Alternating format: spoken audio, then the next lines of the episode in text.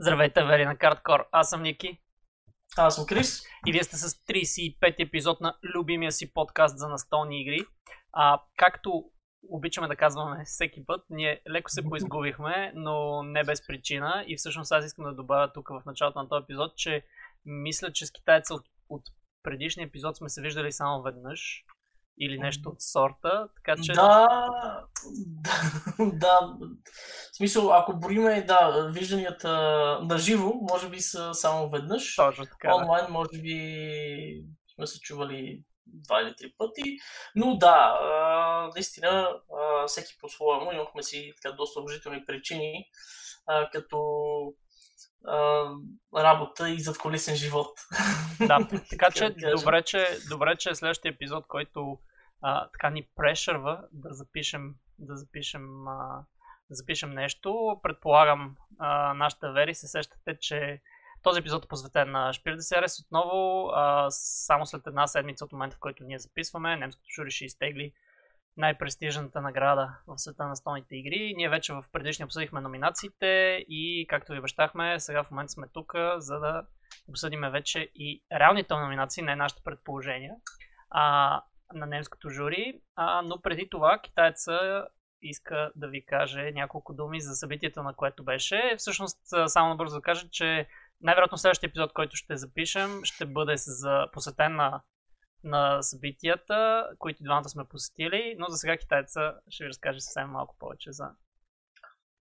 Да, няма да изпадам много в подробности за събитието, на което аз присъствах, съответно UKG, това го съобщихме в един от предишните епизоди. Определено, така като за първи път, подобно есен, може би бях малко по-въодушевен и по-развълнуван от цялото това нещо и с право, тъй като събитието определено се различава от това в есен. И най-вече, може би за тези, които не харесват това, че есен е един доста голям магазин и, както се казва, се заслужава всяка година да ходиш, ако нямаш работа там.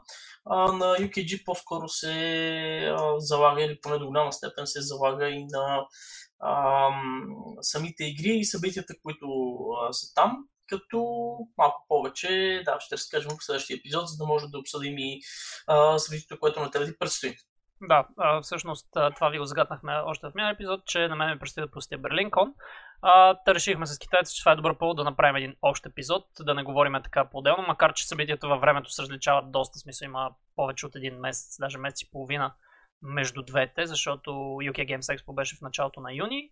BerlinCon ще бъде съответно 19 до, т.е. 17, 18, 19, нещо такова.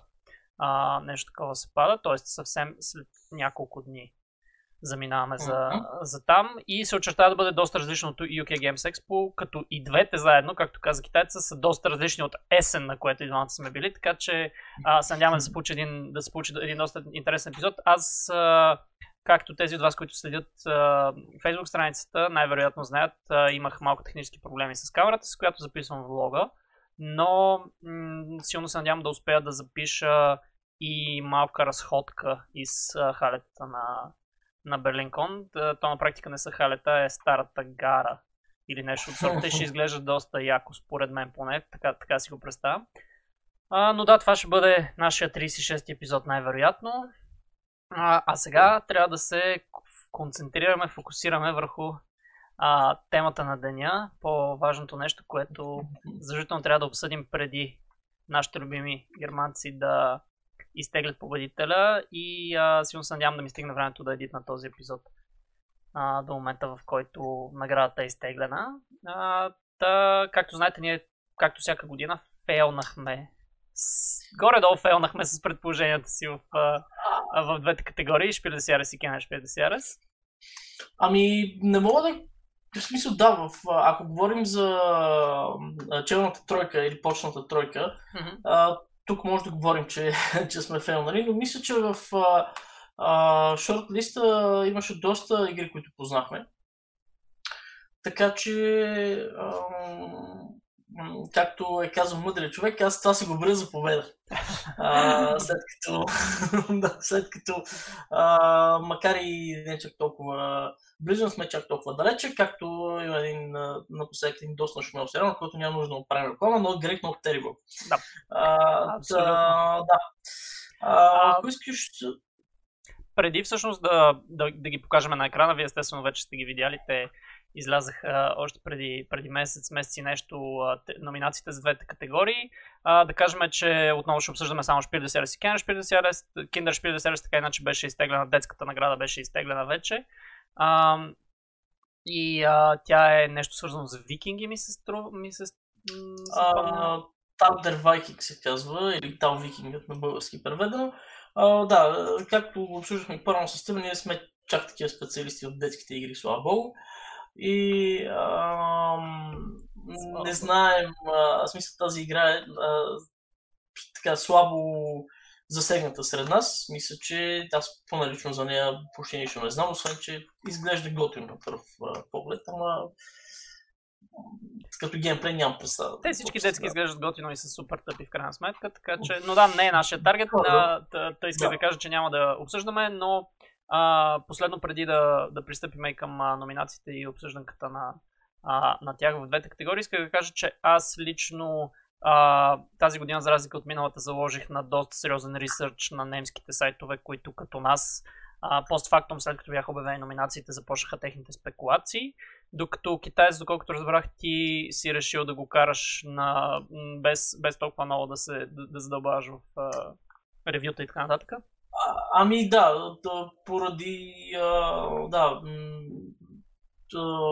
кратко свободно време и невъзможност да прегледам по-подробно нещата, просто бях решил, тъй като все пак прегледах доста материал преди да си обявим нашите предположения, сега този път реших тя да го карам на интуиция и разбира се, нямаше как.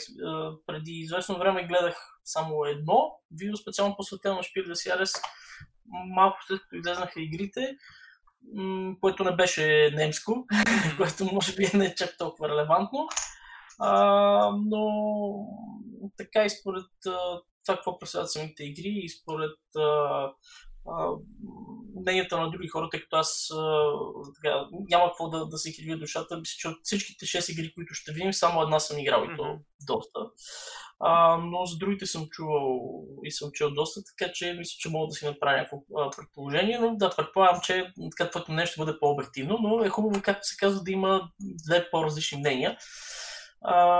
И ще видим все пак дали и кой ще се окаже прав. Или пък и двамата на края се окажем прави, и ще разберем. Да, абсолютно. Минаваме на следващия екран и аз като тебе всъщност мисля, че почваме с Шпил дес Ярес съответно, както виждате. Скъпия Вери, аз като тебе мисля, че да имаме две мнения от различна гледна точка ще е доста интересно. Честно казано, аверите, които са ни гледали миналата година, знаят, че винаги правим два такива епизода за Шпил дес Ярес. Най-вероятно се сеща, че миналата година въобще не се занимавахме толкова много с ресърч. И това беше доста по-интересна разликата между това, което ние възприемахме като добри кандидати за Шпил дес Ярес и съответно Кенершпил дес Ярес. Тази година заложихме малко по-различна концепция и се надявам да е станало интересно. И сега ще видим, нека само да напиша нещо без грешки, надявам се. Да, абсолютно. Вери виждате на екрана си трите номинирани игри, за добро или за лошо. Това са Just One на Repust, Lama на Амиго и Werwörter или Въркодуми на Равенсбургер. Да, нещо този сорт, ако трябва да проведем точно.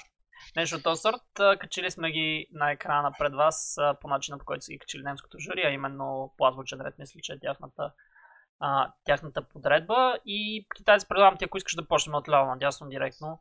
От ляво надясно, добре, така като гледам, или поне ако мое ляво или ваше ляво, средното, Just One, мисля, че трябва с него да започнем. Да. Ако искаш, нека започна първо с Just One, тъй като както казах, не съм ги играл тези игри.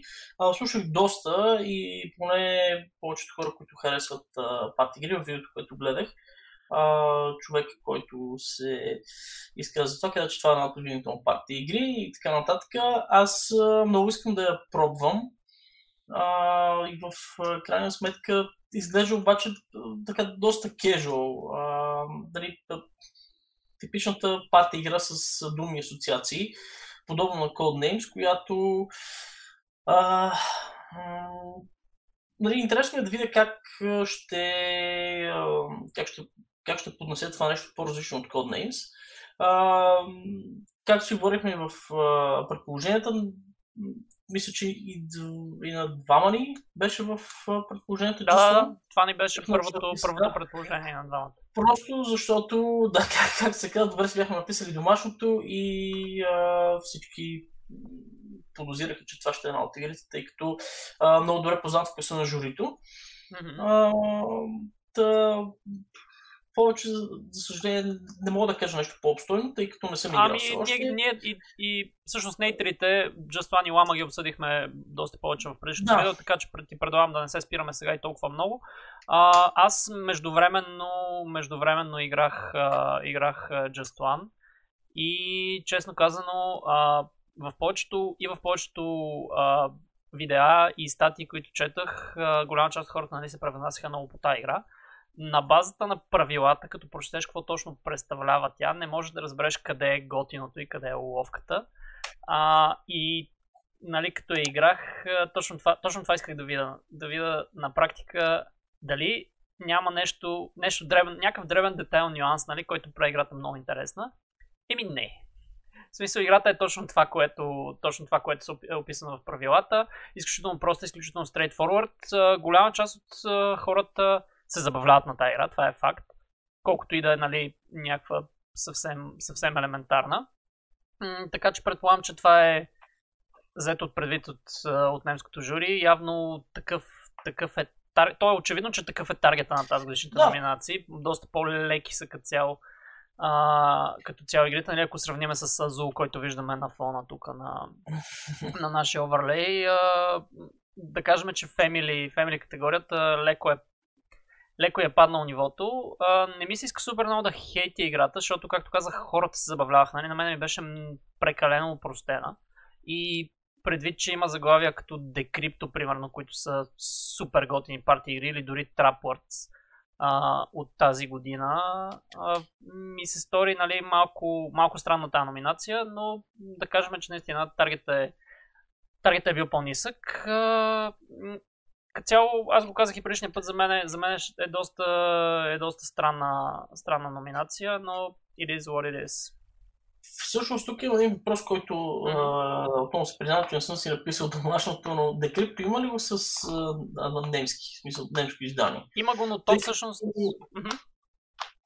идеята ми беше, че наистина Decrypto може би е една от най-добрите парти игри за мене.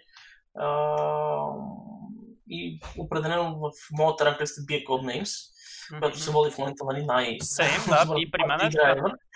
Но това ми е чудно, че обикновено някакви такива игри, които наистина са хубави и хората ги признат, понякога намират някакъв в този списък, тъй като ги няма на немски или твърде скоро са издадени. Не, при Decrypto проблема беше...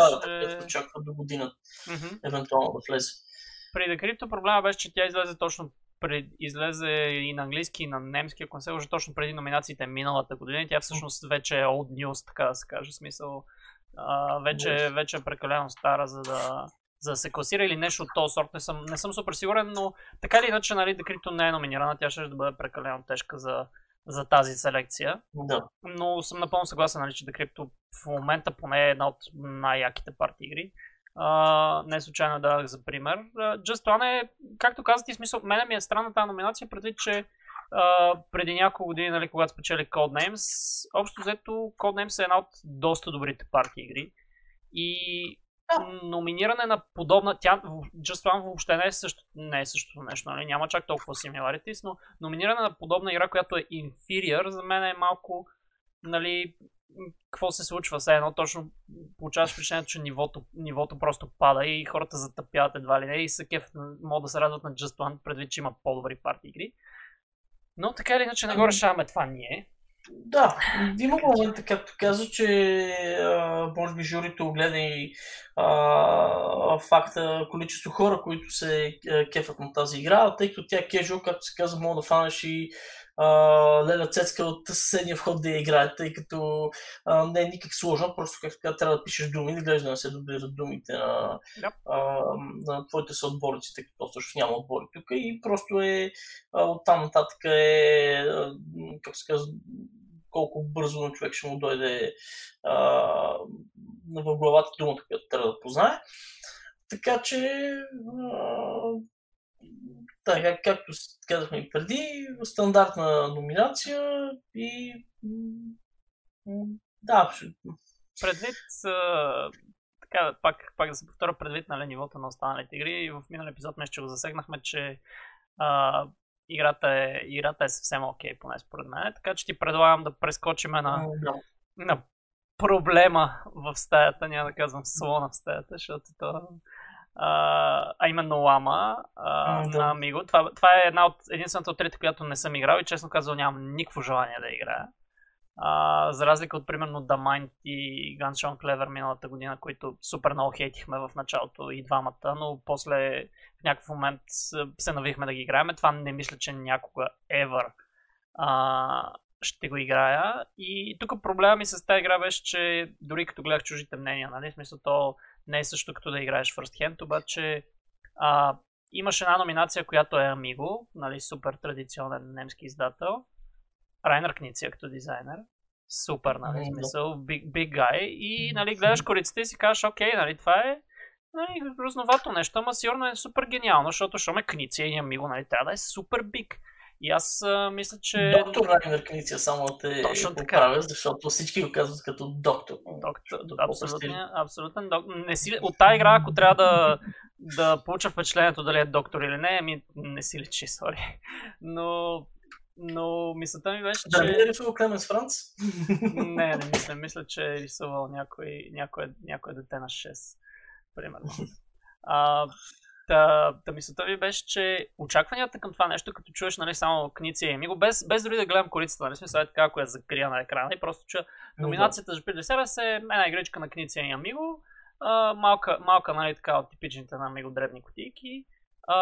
Ще си помисля, че това е нещо супер гениално, нали, трябва да е, все пак това е награда за иновативност, гледа се играта да е масова и да е подходяща за фемили и така нататък, ама до сега сме усещали някакво надграждане, да кажем, в Кастълс of Burgundy, поне не в последните 2-3 години, но да кажем, че до един момент имаше някакво надграждане в номинациите. Та след това отваряш, нали, тази игра и виждаш, ми, окей, това е Лама и тя е някаква пълна тъпотия, но е номинирана и немците се кефат, така че...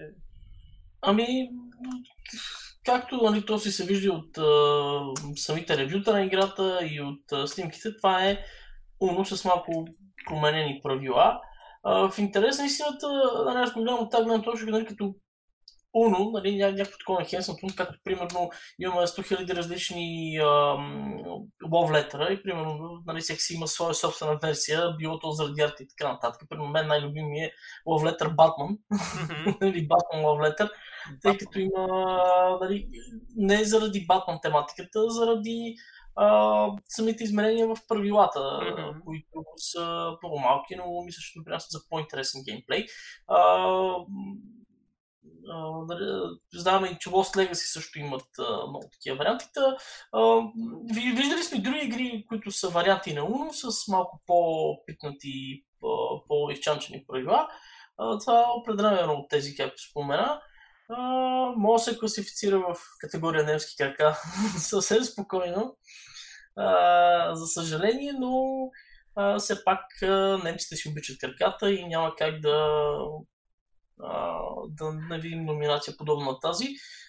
Аз не бих и дал, нали, не бързо бих дам някаква такава крайна оценка. Сега ако някой извади каже ара да цъкаме, бих е пробвал, но определено не изглежда да впечатли с нещо. Въпреки че пък ако се завиши Ganz schön clever миналата година, гледаш едно листче и някакви зарчета, но се оказа една съвсем не лоша игричка. Въпреки че The Mind е една игра, която ти мисля, че доста и се кефиш.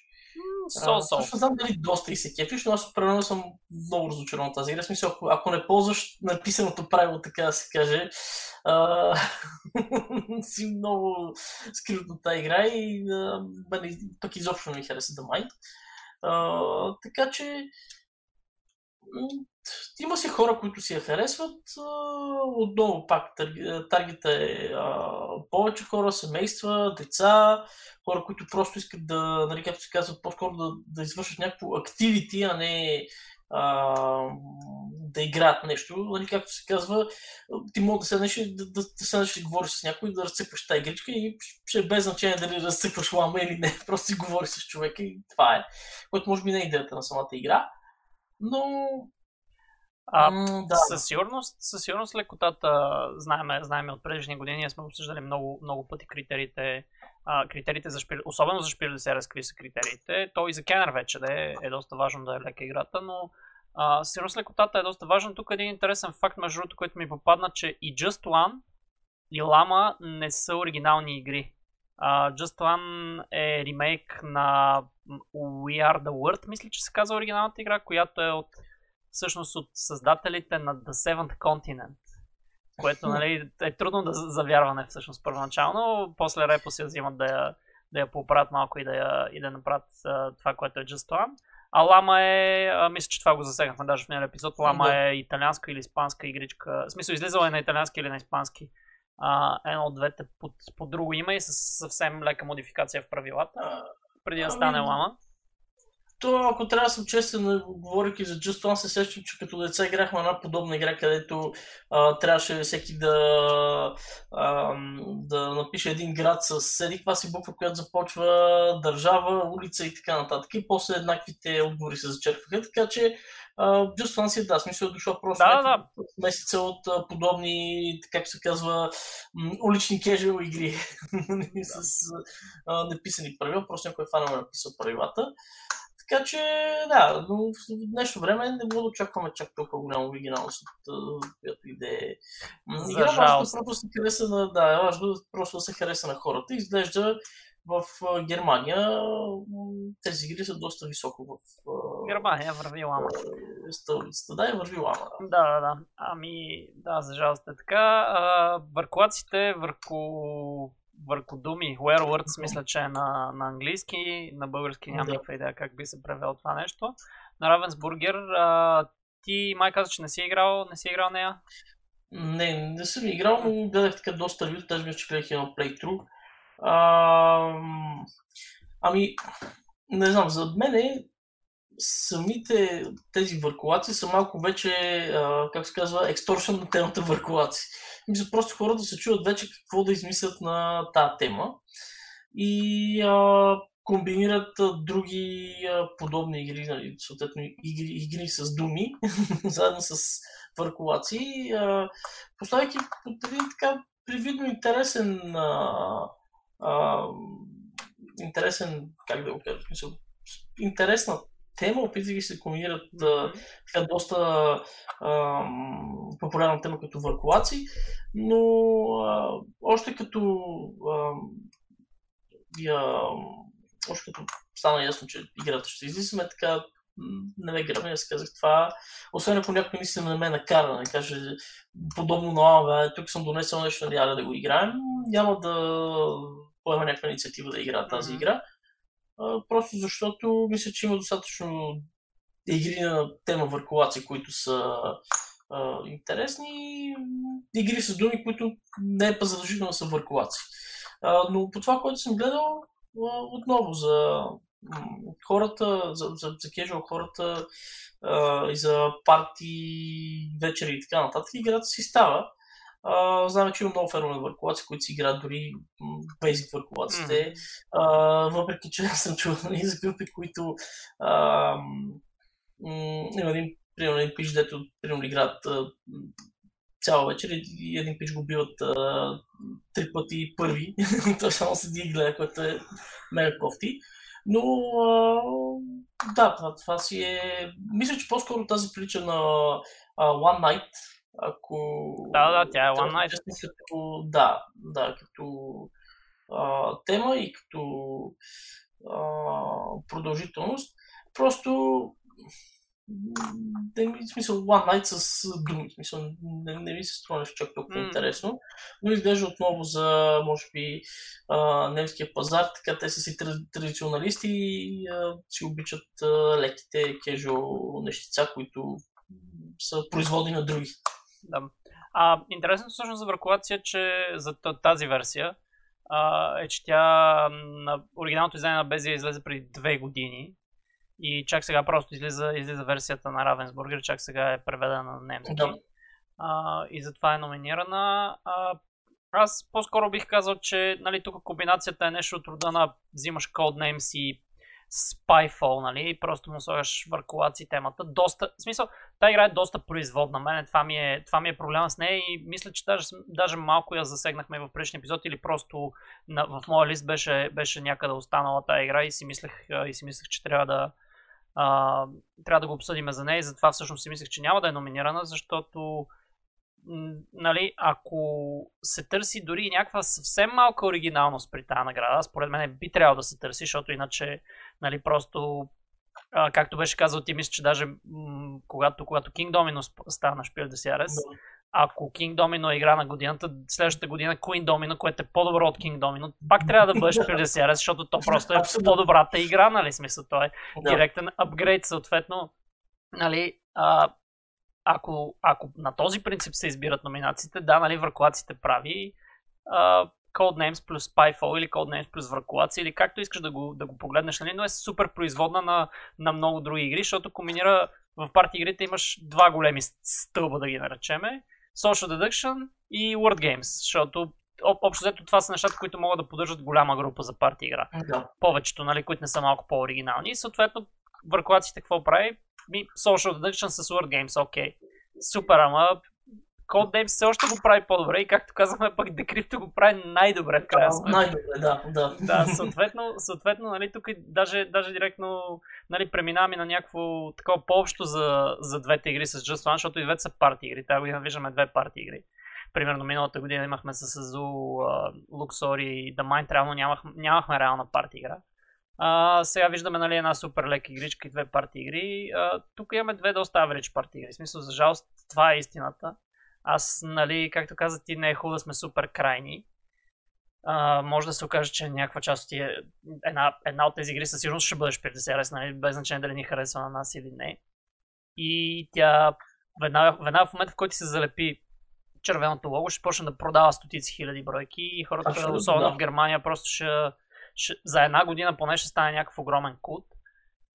Като сравня, точно това ми е на мене малко болката с тия номинации, че като сравня с минали години и си представя неща като примерно, дори като нещо гуфи, като Camelot, нали, което беше, не беше кой знае какво, ама е супер фън, защото е хем е парти игра, хем не е social deduction или word game. Да. И ми се струва, че тук сме малко едно ниво надолу, нали? Ламата вече коментирахме, тя за мен просто е безумна номинация, но да кажем, че другите две можеха да са доста по-добри неща и като цяло немците са странни, в смисъл ние това си го знаем. Да, сега далеч съм от мисълта и аз да смятам, че немците ще сложат някоя игра, примерно. Нали, както каза, прясно-напечатаното копие на Равенсбургер на Werwörts, само за да може да придоби популярност и да може Равенсбургер да си продадат копията. Но днешно време, както се казва, човек не може да е сигурен в нищо. Така че според мен до известна степен и Лама и Werwörter са си малко като реклама. Мисля, това им...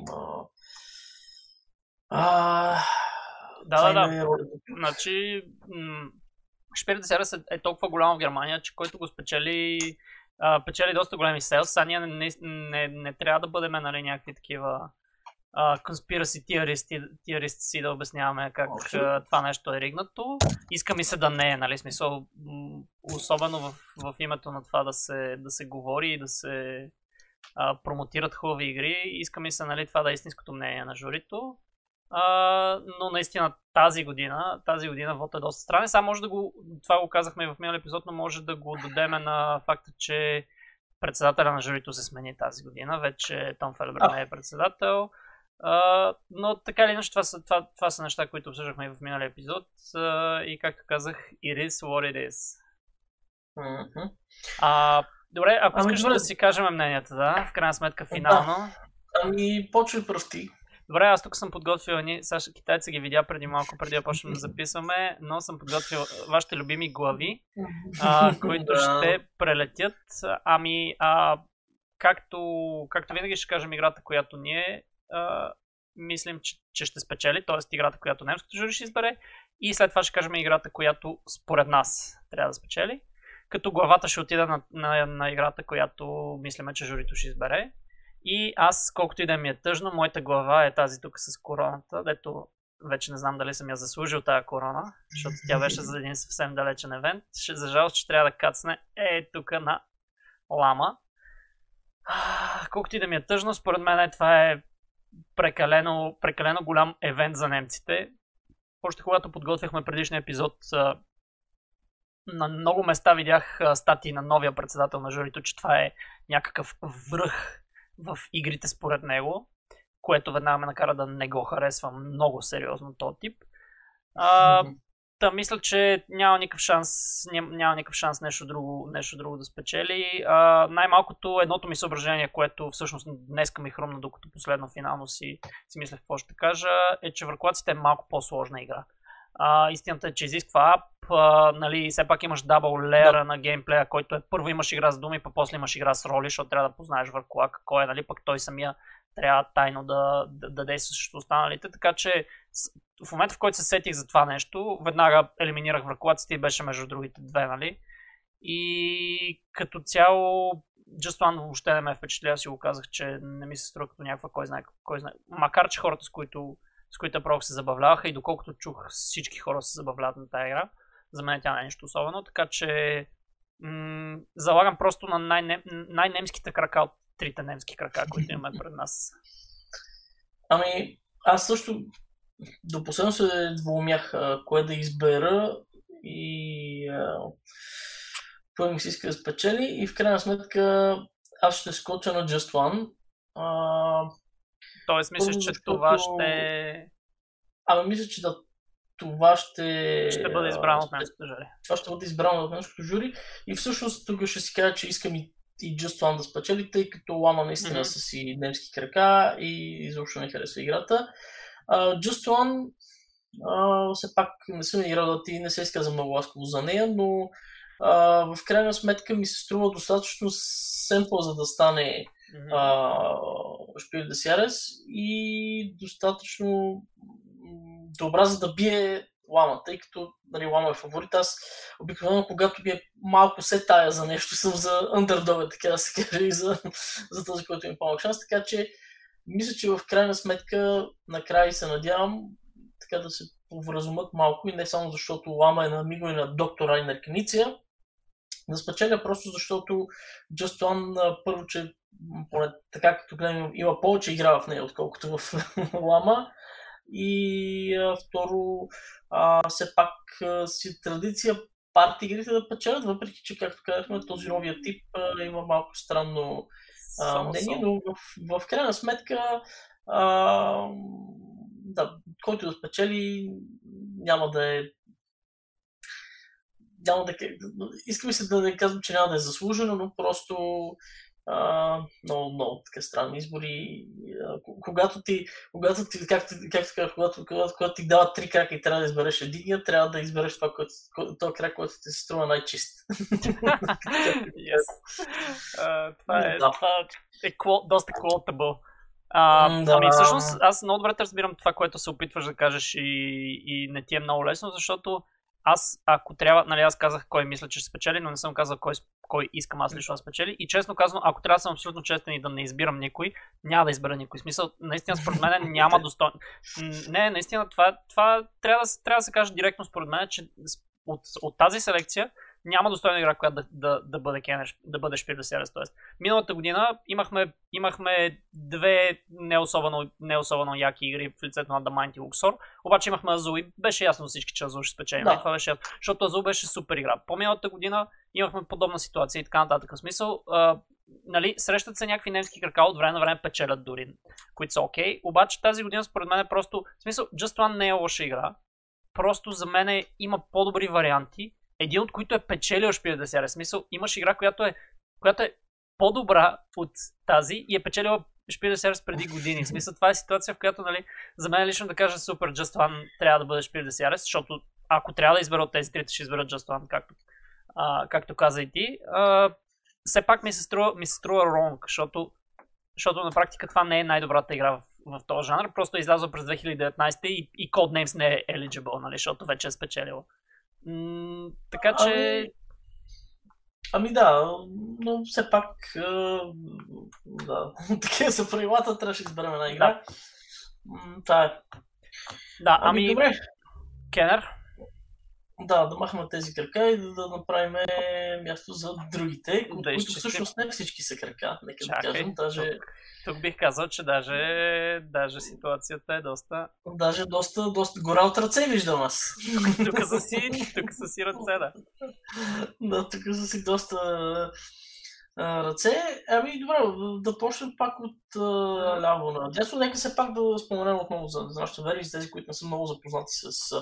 Шпиле дес Ярес, че Кенершпил дес Ярес е категорията за по-хардкор и по-геймърски насочени игри. Като отново, виждайки поне две от заглавията, които едното от което не съм играл, това най-вляво. И това най-в дясно, което съм играл. Така, отново аз бих казал, че не са едни от възможно най-тежките игри на света. Но все пак за братите немци, може би, да, игри като Feast for Odin и Каверна и така нататък са някакви мега тежките, нали? Байо го ползва само за износ, въпреки че горкия човек дори английски не знае, но това много пречи да е много готов пичага. Да, това, което ти всъщност не каза, само да добавя преди да почнем, е, че тенденцията всъщност в последните години и вече все по-силно се забелязва, Кенершпил дес Ярес да се олекотява супер много. Тя всъщност започна като хардкор категорията, но в момента е по-скоро next step категорията, т.е. за хората, които вече са се пръснали от Лама, нали, и други подобни простоти и искат да поиграят нещо по-така, нещо по-мити, дето ще ги направи от filthy casuals и обикновени плебеи, ще ги направи, нали, ще мога да кажа, че са геймари, защото са играли примерно Wingspan. Ами, да. За съжаление, аз мисля, че точно, нали, това, което каза, че постепенно категорията се улекотява. Мисля, че игри като Terraforming Mars, които преди 2 години, ако не се лъжа, намери място в тази класация, вече подобни такива игри като Terraforming Mars, сайт и така нататък. Трудничко ще има да влязат. Трудничко вече ще ги виждаме, да. След като Detective и Wingspan са им категорията тежко, значи тежки времена на старт. Да, да.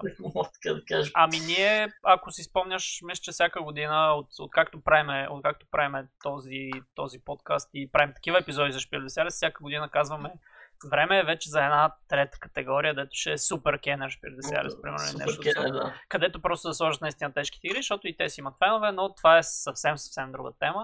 Сега пред нас имаме три прекрасни заглавия. Да. Както казах и тук, краката са много по-малко, ръцете са много повече. И отляво надясно имаме един хубав Стефан Фелд. Един хубав Стефан Фелд, който... така, може би тази ръка се доближава най-много към краки, поне за мене, въпреки че не съм играл играта, но поне така Стефан Фелд знаме, че прави хубави игри, но поне сравнение с другите две, не мисля, че е нещо чак толкова особено и отново според мен намира място само защото е Равенсбургер. И защото е Стефан Фелд, нали. Трябва да има нещо немско в цялата тази работа. Ще те остава ти да поговориш малко повече за нея, тъй като аз така и не разбрах всъщност ти беше ли играл? Не. Не си играл, да. Не. Тук съм само на ниво ресърч. Detective и Wingspan са игрите, които съм играл.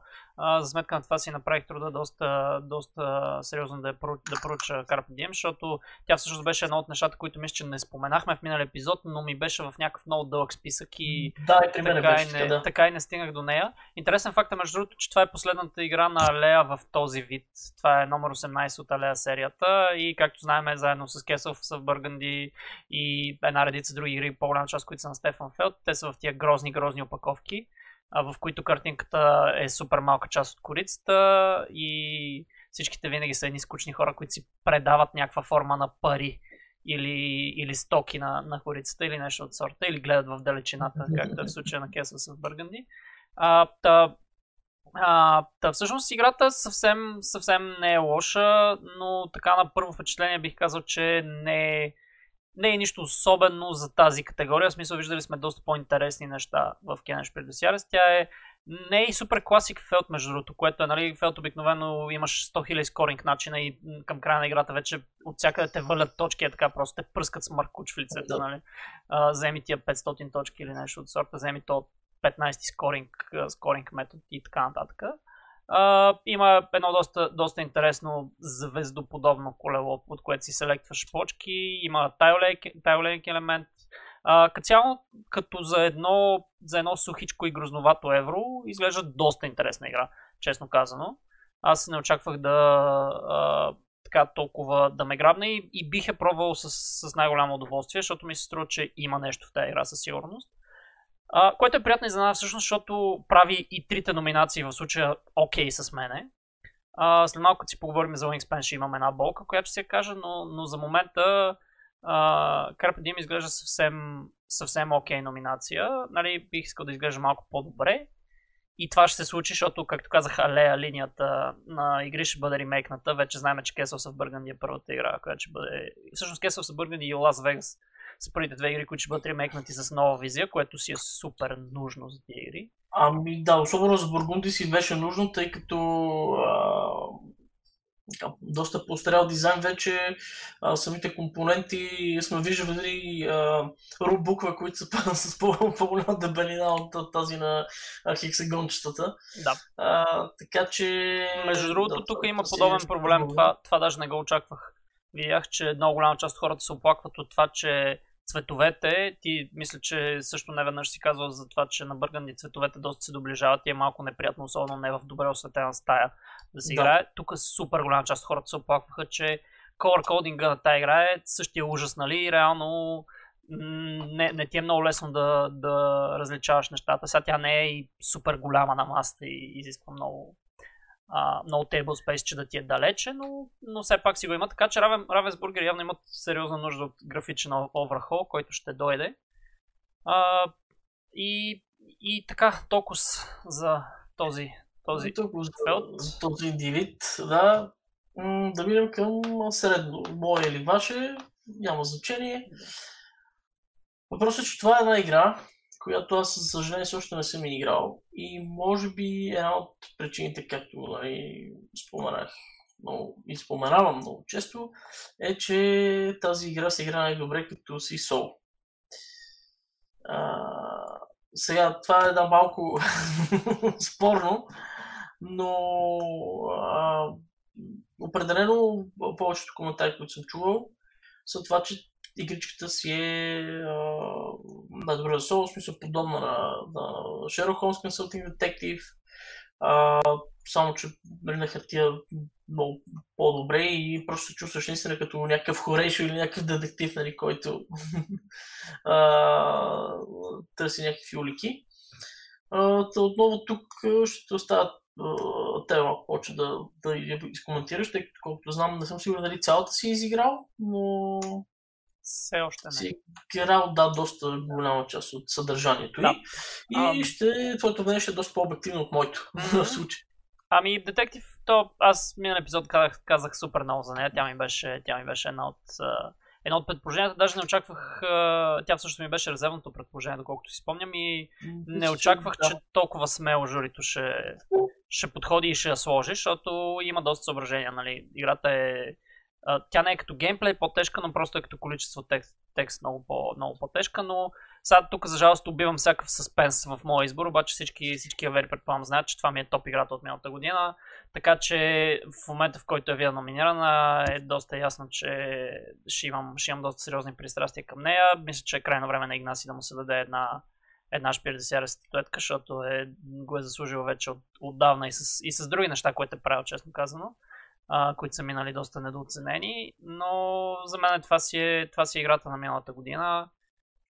И честно казвам, всъщност някакво добавя. Аз мисля, че супер дълго време говорих за Detective в миналия епизод. Да, интересно е, че тук няма, наистина някакси нямаме какво много да кажем по тези игри, тъй като ние сме ги обсъждали доста дълго, особено ти Detective, както и за Wingspan ще седи, че предполагам, че кажем по-малко, отколкото за малките игри, тъй като нали, тия в Шпир дес Ярес с така по-неизвестни и така мога да поразсъждаваме малко повече и все пак нали, имаше го момента, в който трябваше да изсипе малко хляб върху цялото това нещо. Та, както се казва, за хляб сме винаги готов картоф и много лесно, много по-лесно да говориш, отколкото дали, дори да не познаваш играта, но тук повечето, освен Carpe Diem, и двете игри са доста известни, доста нали, тази от ясно съм я играл. Може би това ми е най-граната игра за през годината.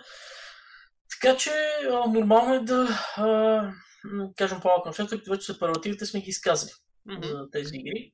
Ами да, аз вече го казах. Мисъл, тази селекция на... Всъщност като изяснихме, като си изясних, поне лично за мен е, че Carpe Diem не е някаква супер зле игра. Тази селекция е доста окей. Смисъл, аз честно казано, когато казахме миналия път, очаквах да е Дита Вернен им Тиф енд Карл или нещо от сорта, защото изглеждаше като много по-интересна игра, но въпреки това съм окей и по този начин, нали? И особено щом Детектив е вътре, вече мога да им проста абсолютно всичко. Таверните, между другото, това може да е нещо, за което да го пообсъдим леко. Таверните, може би, бяха на абсолютно всички критици, нали, да ние не сме чак толкова големи критици, но таверните бяха почти във всеки един лист като най-сигурната игра. Най-сигурната игра. И дали е така отново на пук, защото си казали, миналата година имаше Quack Zadba from Quacklinburg, да и сега тия таверни да не ги взема, а тя наистина от... повечето такива, нали, повечето игри, които гледах ревю, наистина си беше една стойностна игрица, смисъл. Даже и може би поради факта, че наистина беше не чак толкова straightforward и нали, това ти е някакъв декбилър, който трябва да мислиш, па нестандартното е, че веднага картите, които купуваш ти отгоре на дека не ги мешаш, та трябва да мислиш кои да купуваш първо, второ, па ще излизат и така нататък.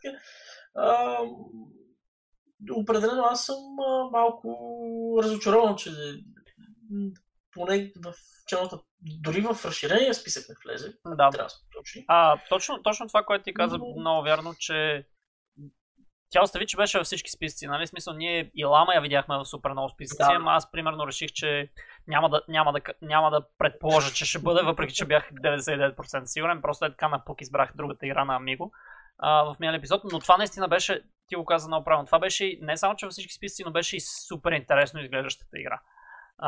Така че наистина доста странно, но да, както казах, смисъл, аз лично не съм толкова разочарован от този избор, наистина Шпир дес Ярес ми е много по-откровенно неприятна селекцията, защото не бих казал, че има която и да е игра от тези, която става за наградата, докато тук съм, нали, много ще радвам да е Детектив, защото всички вече знаят, че съм супер голям фен на играта, но... нека остави това предположение за накрая, няма спойлери. Да. Ами, дай да кажем за Флюгеншлаг. Значи Флюгеншлаг е играта, която всъщност беше в моят разширен списък, като това беше моят резервен вариант, а беше в твоят... obvious... Основен списък. Ами, да, мисля, че това е една игра, която двамата сме играли доста и както казах преди малко, това е играта, която най-много съм играл тази година и колкото и може би на тебе да ти се струва странно, за момента ми е игра на годината, тъй като аз тази година си съм, не за първи път признавам, че наистина толкова много игри нямам възможност да играя, или повечето, които съм играл само по един-два пъти, но тази, тъй като може би е първо, че е доста красива, арта е много, в смисъл птиците по много от начин са изобразени на на картите, всичките са уникални, да, разбира се, уменията се повтарят, просто цената и характеристиките на картите са различни, но това е една игра, която първо не е чак толкова сложна и може много лесно да се въведат нови хора в хобито с нея. Айде да кажем, че не е като подходяща за най-първа игра, но за втора, трета игра. Не, Лама, викаш. Доста подходяща, да. Има сравнително доста голям доза геймплей, доста така, уменията доста готино се комбинират и можеш да направиш доста готино комбо с картите. И тук идва момента, в който може би е, може би ти си го забелязал, че по-опитните играчи, които вече са направили няколко сесии на играта, ще забележат, че особено с по-малък брой хора, има доста голяма доза късмет на това какви птици ще се паднат и кой ще вземе готените птици, тъй като вече като им разпознаеш момента, знаеш коя с коя си работи. Просто ми се е случило някои от игрите, като видя някой играч да вземе две птици, които много добре се комбинират и минал след много точки ми, ясно, че той просто ще спечели, защото аз трябва да правя бати в шефствата, за да мога да го мина, или да ми лъкне и на мене да пана някакви птици, с които да изкарам колкото се може повече точки. Така че до определено, ако не гледаш по този начин на играта и си я цъкаш така за кеф, така си малко по-зен, да си разглеждаш птиците, да видиш къде живеят и така нататък, което нали е... Всъщност всяка една игра на Wingspan ми е било приятно да просто така да си говоря някакви неща с хората, които играм и също времено си мисля за тактиката. Това искам да кажа, че играта не е чак толкова сложна, приятна е, весела и става така за по-кежуал компании. Това му отново е една от причините тя да попадне в този списък, тъй като отново много хора и се кефат най-вече и заради самата тема, тъй като темата си е готина и си влиза добре в цялата игра. Значи аз първо искам да ти кажа, че принципно всички игри, които игра, ги игра за кеф. Така че не знам как го изкара това твърдение, че не си играеш по-така за кеф. Понякога, да, разбрах. Не, ти понякога нали, има игри, които примерно, не те кефат чак толкова много и просто кажеш, айде, нали, ще играш, защото другите искат да играят и така нататък. Случва ми се няколко пъти да играя игри, просто защото на другите хора им е приятно и искат просто да играем това и просто ако няма как да нали, както се казва, нали, не бъди парти пупър. Да. Нещо от този сорт. И се случва да ги игра просто и така, нали, без да внимавам много или колкото, както се казва, нали, всеки изпарва в подобна ситуация, няма какво да се лъжим. Но по-лично аз тази игра съм забелязал, че всеки си играе нали, с кеф, впечатлява се от темата, тъй като нали, не е някаква супер заложена тема. Може да се каже, че това обсъдихме на епизод Pip Matz горе-долу наподобява тази тема, но темата е твърде слабо засегната. Играта е по-маци, отколкото тази, да. Тъй като тук точките гордо към края на играта почва да ти прави впечатление, нали, колко яйца взимаш, колко, нали, дали е по-добре играеш пиле за точки и така нататък, но Pip Matz през цялото време трябва да смяташ какво точно трябва да правиш и не се също толкова темата, колкото е в Wingspan, но да, определено е доста готина игричка и за мен тази година е за момента номер 1. Ами, аз го коментирах и в миналия епизод, мисля, но първо ми беше доста ясно, че Wingspan ще бъде номинирана почти със сигурност. Още докато правих ресърча за предишния епизод, просто нямаше как според мен журито да я пропусне. супер голямо явление все пак беше в света на игрите, защото излезли и на няколко езика наведнъж, много бързо се изчерпа, супер много време се търсеше и така нататък. Всичко това го знаем, нали? В смисъл, странно е first time designer, каквато е Елизабет Харгрейв, ако не се лъжа, се казва мацката, нали, да бъде директно номинирана, което е супер от друга страна. Но като цяло за мен от трите това е най-слабата номинация. Аз го казах и миналия път, аз макар да съм играл много играта, всъщност това е, бих казал, че в момента ми е в топ 10 от тази година на чисто брой сесии на игрите. Макар да ми е тук на рафта, се вижда, ако си направите труда да се вгледате. Все още не разбирам супер големия хайп по Wingspan. В смисъл, играта е добра, да, в смисъл, нали, average to good game, но не е нищо особено и както го казах и за Шпиле сега, мисля, че и тук е редно да го кажа. В смисъл, за мен тази награда трябва да надгражда. Всяка година трябва да имаш игри, които са не само излезли просто следващата година и по-добри. Предвид, че Terraforming Mars е номинирана за тази категория, да номинираш Wingspan е малко даунгрейд за мен. И принципно знам, че много хора, вече съм говорил няколко пъти този спор, казват, нали, окей, ма те са много различни игри, въобще не е така, нали, правят се по различен начин нещата. Еми, да, играта има същия фил, смисъл, общо взето, двете игри като ги играя имаме едно и също усещане и Wingspan е като демо на Terraforming Mars. Да, тематиката е различна, да, има много други неща, които можеш да правиш по различен начин. В Wingspan комбото ти се навръзват по различен начин, има много скоринг методи по-различни от Terraforming Mars и така нататък.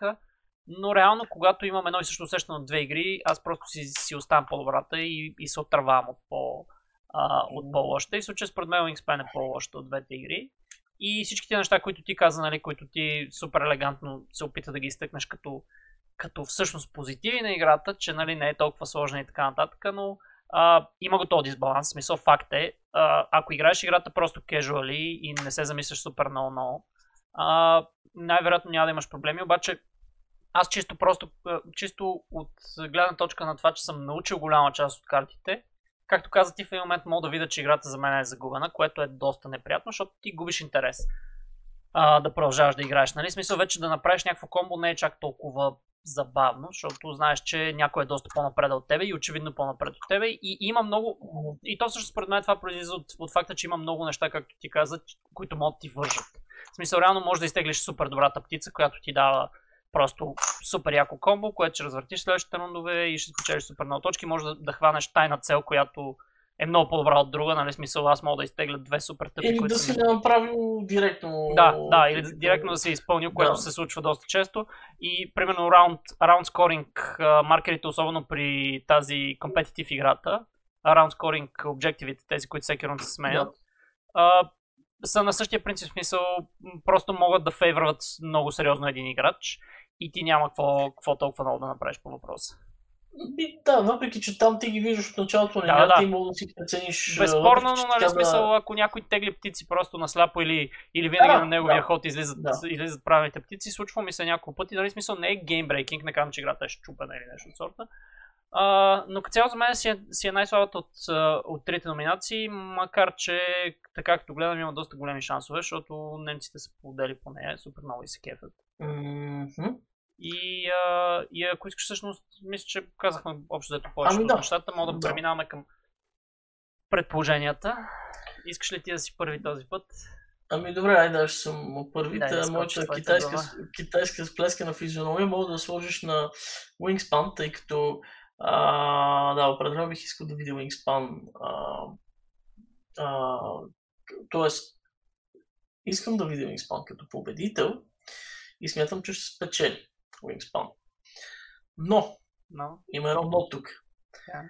Определено бих искал, въпреки че говорихме толкова и с оперативи за Wingspan, бих искал да видя Detective като победител. Тук това може леко да те изненадва, но бих искал да видя Detective, защото мисля, че Игнаси заслужава, както каза, това нещо. И заради други игри, които е правил, но Detective определено е една иновация в този тип игри и сигурно, освен за тебе, както и за много други хора, които обичат соло игрите, това може би е най-добрата соло игра, излизала някога и така задържава най-много интерес в хората. Така че искам и ако стана Detective, няма да съжалявам, че журито е направило този избор.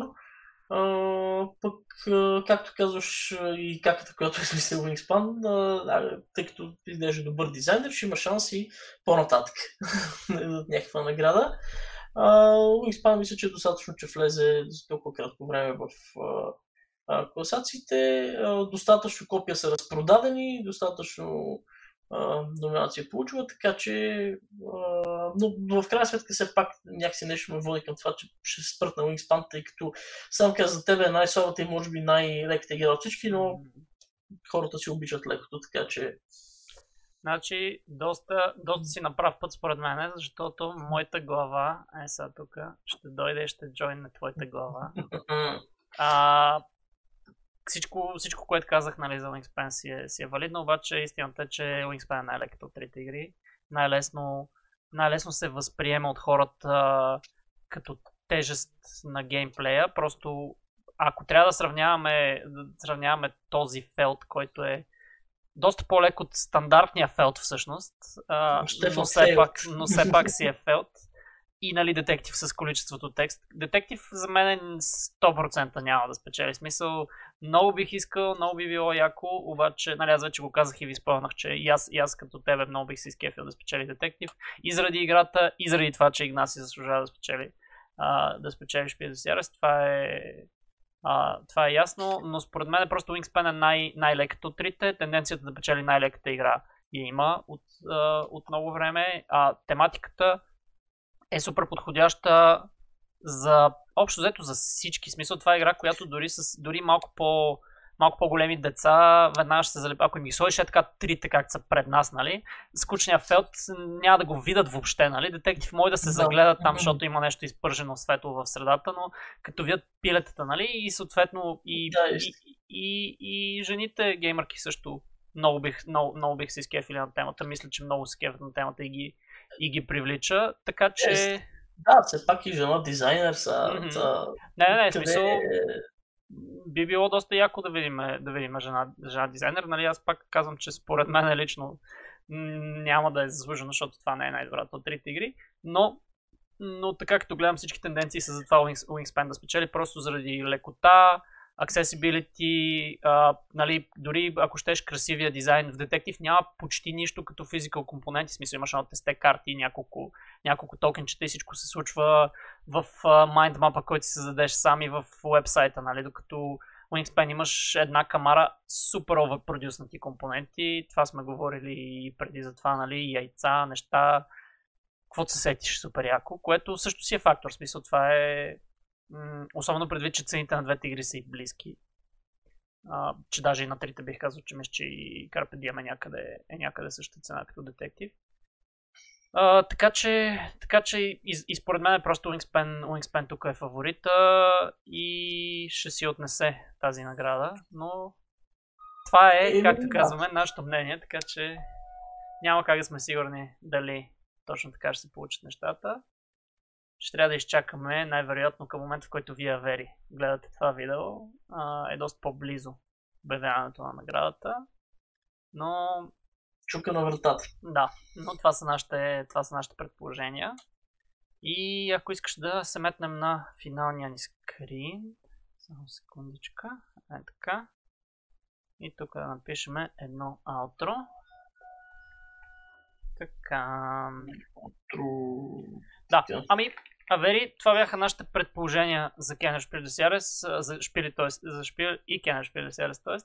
ще се радваме, ако и вие напишете вашите в коментарите, кажете ни колко зле сме се справили, как не сме прави за всички глупости, които наговорихме в тези 60 и нещо минути. От последния епизод и мисля, че това е горе-долу всичко за този епизод.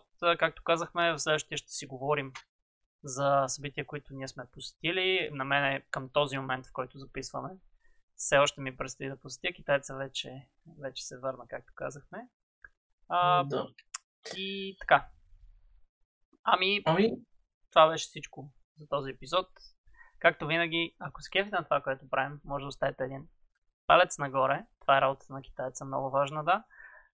на това видео, да го споделите с приятелите си, да се абонирате за канала ни, да цъкнете камбаната, ако искате да получате известия всеки път, когато пускаме ново видео, да ни последвате в social media и общо взето да кажете на хората, които познавате, че ние сме някакви много окей пичове, няма да казвам готини, защото най-вероятно няма да го кажете. Not great, not terrible. Точно така, 3.6 пичове.